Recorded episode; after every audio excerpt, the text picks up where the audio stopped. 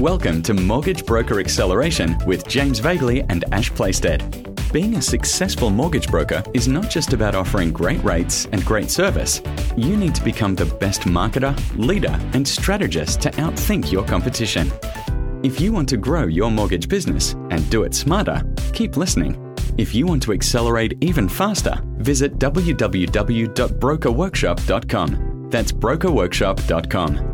Now, let's accelerate. Here's James and Ash. Hey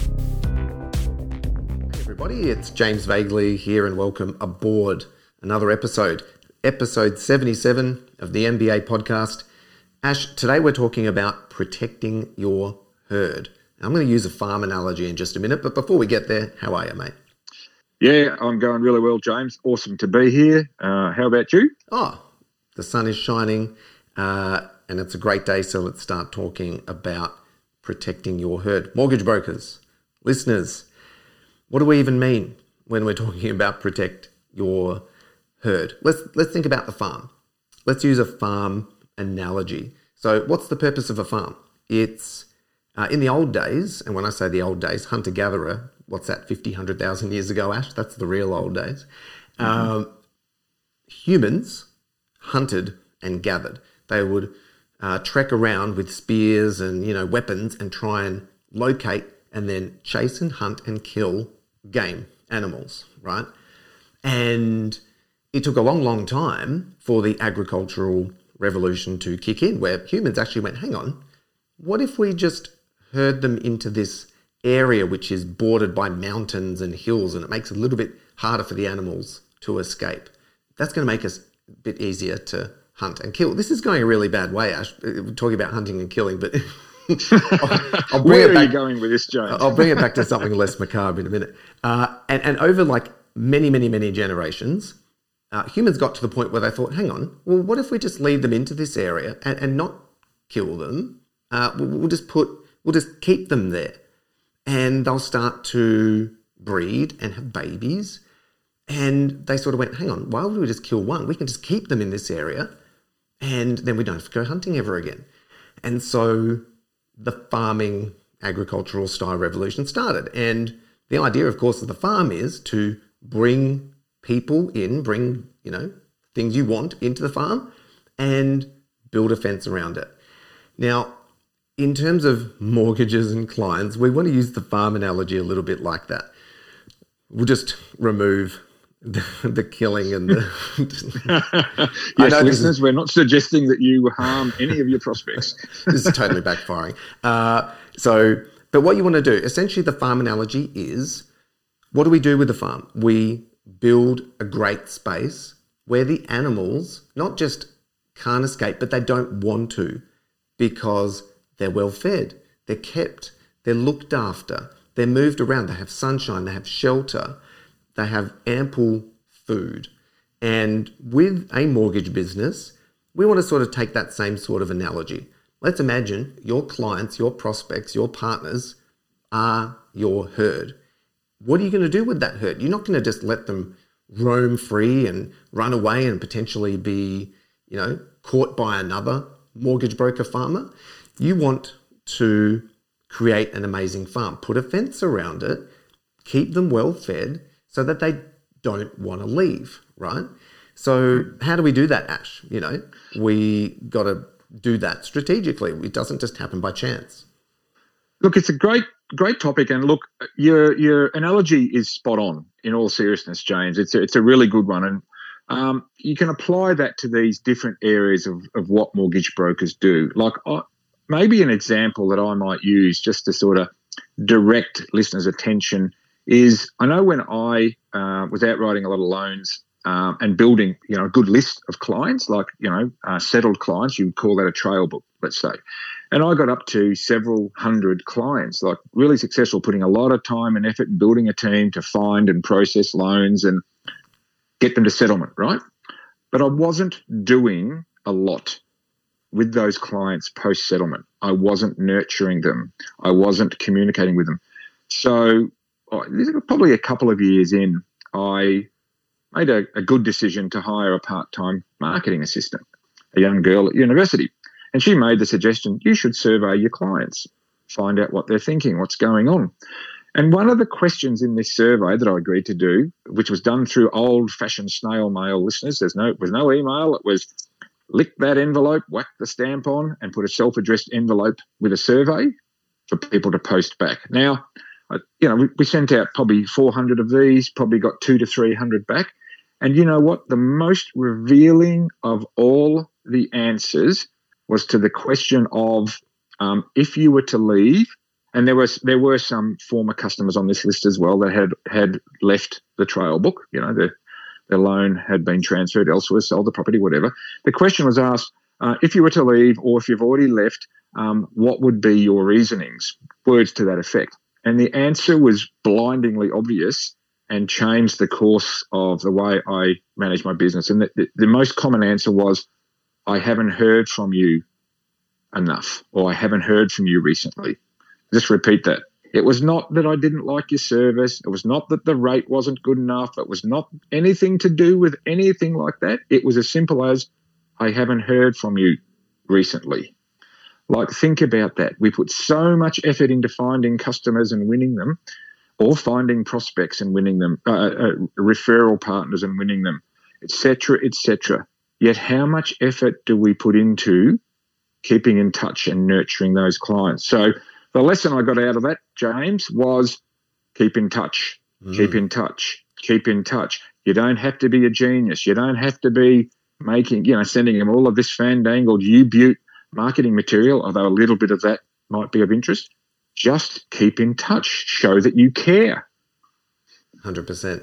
I like that you did the survey. I actually read uh, a survey very similar to that, and it came out, it was published by a, um, a group. This is probably fifteen years ago now, Ash, and it was the same thing.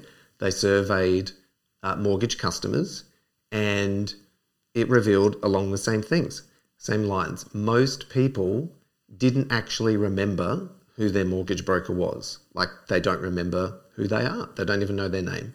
And one of the biggest reasons for leaving, that is refinancing or going with another broker later, was indifference.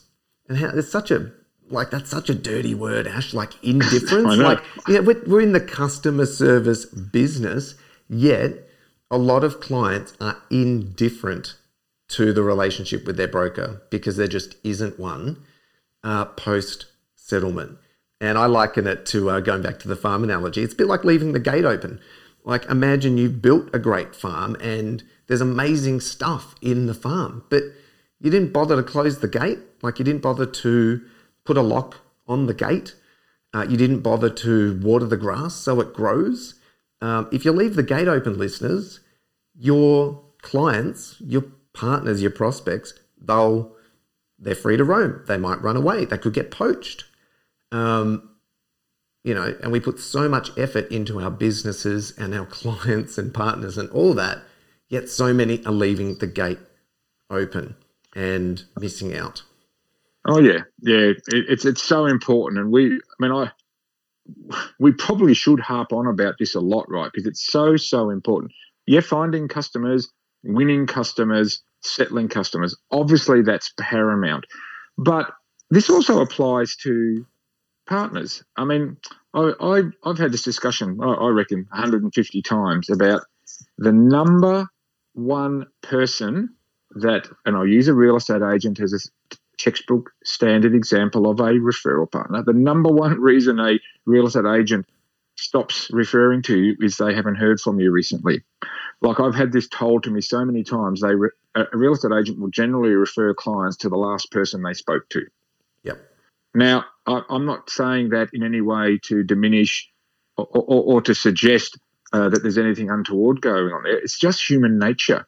People tend to respond to whoever keeps in touch with them the most, mm-hmm. right? So you've got to develop nurturing or herd protection, to use your um, words there, James, strategies to keep in touch with people at different stages and different parts of your business, like prospects that you bring into a list of potential clients.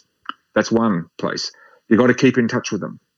And there's, you know, we work with our members to, to build out these types of campaigns to to be able to automate that so that you're not having to think about it every day. Oh, I should be keeping in touch with clients. That's why it doesn't happen, right? Is because it hasn't been set up as a system. We don't do it. Yep. So it's got to be set up as a system. That's another thing. Oh. Pros, you know, the clients that you settled loans with, right? You've got to keep in touch with them. Not once a year for their review. Not once every. Not once every six months to check in. Every month or more frequently. Got to keep in touch. And the same applies to your referral partners. Keep in touch. Even if they ignore you ten times in a row, when the opportunity comes to refer, it's very likely that you're the one that will get the business because you're the one that keeps in touch. You don't, you're not hot and heavy and then go cold. That's mm-hmm. the worst thing you can do. So, so true. Let, let's, let's get more into the how in just a moment, but I want to get a little bit, uh, little bit real with, with listeners, because here's the big problem, Ash. The reason we know brokers don't protect their herd, it's not because they don't know about it. Everybody's heard about keeping in touch and emails and the power of a database and all that sort. Everyone knows all this stuff. Um, but listeners, this might be for you, it might not be. And what I find, Ash, is that we know each and every mortgage broker out there that's thinking the same thing. I'm too busy with my current clients and deals to look after my existing ones. Most mortgage brokers are so busy just trying to keep up with their current clients to look after their existing ones. Now, that's the thinking. Uh, and maybe it's the re- reality, but I want to kind of call B S on that, because being too busy with current clients to look after your existing ones, completely missing the point. Um, that's like a salesperson mentality, grab the commission check and run mentality. Like, as mortgage professionals, business owners, we need to be thinking long term. We need to be thinking of the value we're creating in our partnerships and with our clients and prospects as a long-term play. And if we switch our mindset and thinking towards that, then we'll damn well prioritize keeping in touch with our existing prospects and clients and partners, because we recognize that that is the value and lifeblood of our mortgage business asset and our trail book, right? So if you're too busy with current clients to look after your existing ones, you're missing the point. Like, um, solve that uh, problem fast. Like, stop going over capacity, build your team, uh, get your systems in check. Um, find a solution to make sure that you are protecting your herd, because it's that important.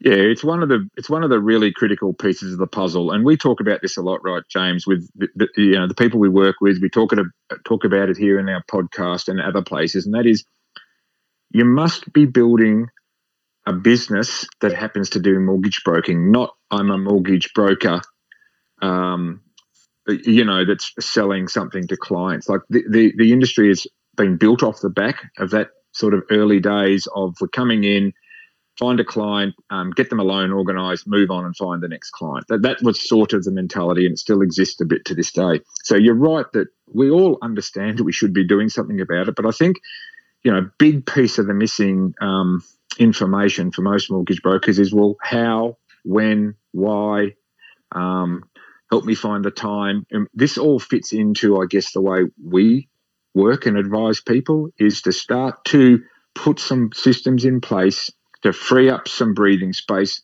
so that you can then implement these, I'm calling them nurturing campaigns, but you can call them um, herd campaigns. I mean, think of yourself as a shepherd.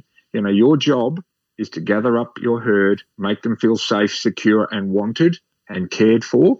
And as warm and fuzzy as that sounds, that's the way you've got to treat these incredibly valuable uh, people, both potential clients, existing clients, past clients, and obviously partners. So to to put a system in place is the key thing, I guess I'm trying to say here, James and listeners, is it must be systemized. The reason, in my experience, and having been doing this, you know, um, not quite as far back as caveman days, although sometimes I feel like I'm as old as a caveman, James, not quite that long.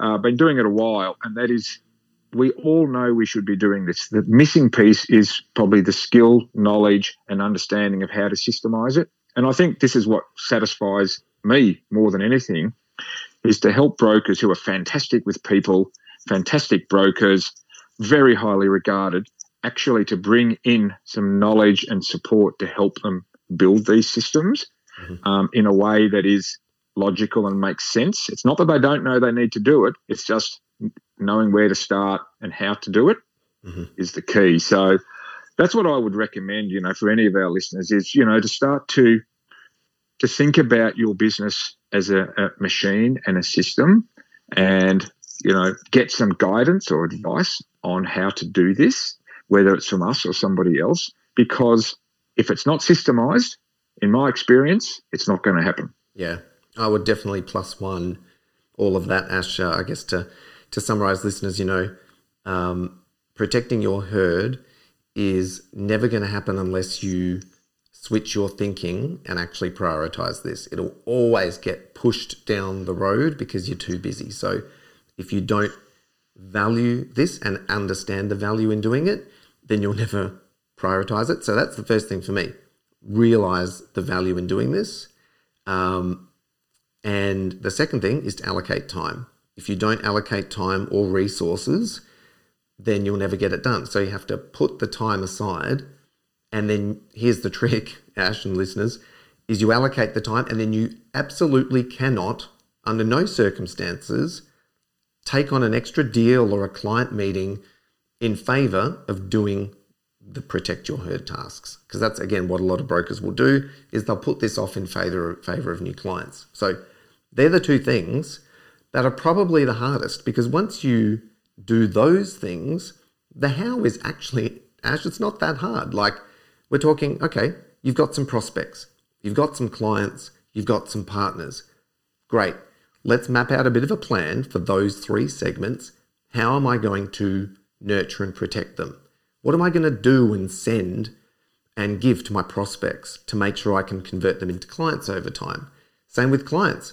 How am I going to develop a client experience ongoing that keeps them uh, educated, keeps them uh, in touch with me, and makes sure all of their financial needs are sorted? Same as partners. How am I going to keep in touch with them to make sure they know me, like me, trust me, and keep sending me leads? Like, it's a simple plan built into a system that gets executed. It doesn't necessarily, Ash, have to be super um, complex with emails and phone calls and texts and all sorts of stuff in the mail and social media. We can keep this really easy um, as a one oh one version. We just have to start somewhere, right? Oh, heck yeah. Heck yeah. Look, I um, I would say this. You can't break up happy relationships. And I'm going somewhere with this.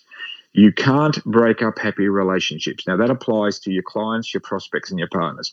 What's the number one secret to ongoing happy relationships? Communication. Ongoing communication. What's the best way to keep in touch ongoing, communicate ongoing? Is to systemize it. So the message here is, you know, if the only referral partner you will ever get for yourself is one that other people have forgotten about. This is one of life's great little sort of insights, James, is when we're out looking for new referral partners, you're not the first person to ever speak to them, very rarely. So you've got to ask yourself, why are they open to me winning them as a referral partner? Guess what? Because the person before you didn't keep in touch. Mm-hmm. It's the same with your clients. The only reason a client will leave you outside of selling a house, right? Outside of necessity. The only reason a client will ever leave you is you haven't communicated well enough or often enough. It's the only reason. Yep. So take that secret away. I cannot overemphasize how important this is. To second exactly what you said, James, you must develop communication protocols across these three areas. And if you do it even half decently, you're immunizing, there's a word for the day, you're immunizing your herd against the possibility of being seduced away. I love that. We've got immunizing in there. We've had herds, we've had killing animals. We've somehow morphed that into protecting and having an amazing client experience. Listeners, hopefully you have the pennies dropped. If it hasn't already, as to the value of doing this. And I hope that by us approaching this a little bit differently and challenge you, challenging you to first make that shift in your thinking and allocation of time, then actually just build an easy system. It's not that hard. There's only a few ways to keep in touch, Ash. Phone, email, social media, or messages, and face-to-face. Don't overcomplicate it. Just be consistent and show up and put your face in front of people regularly.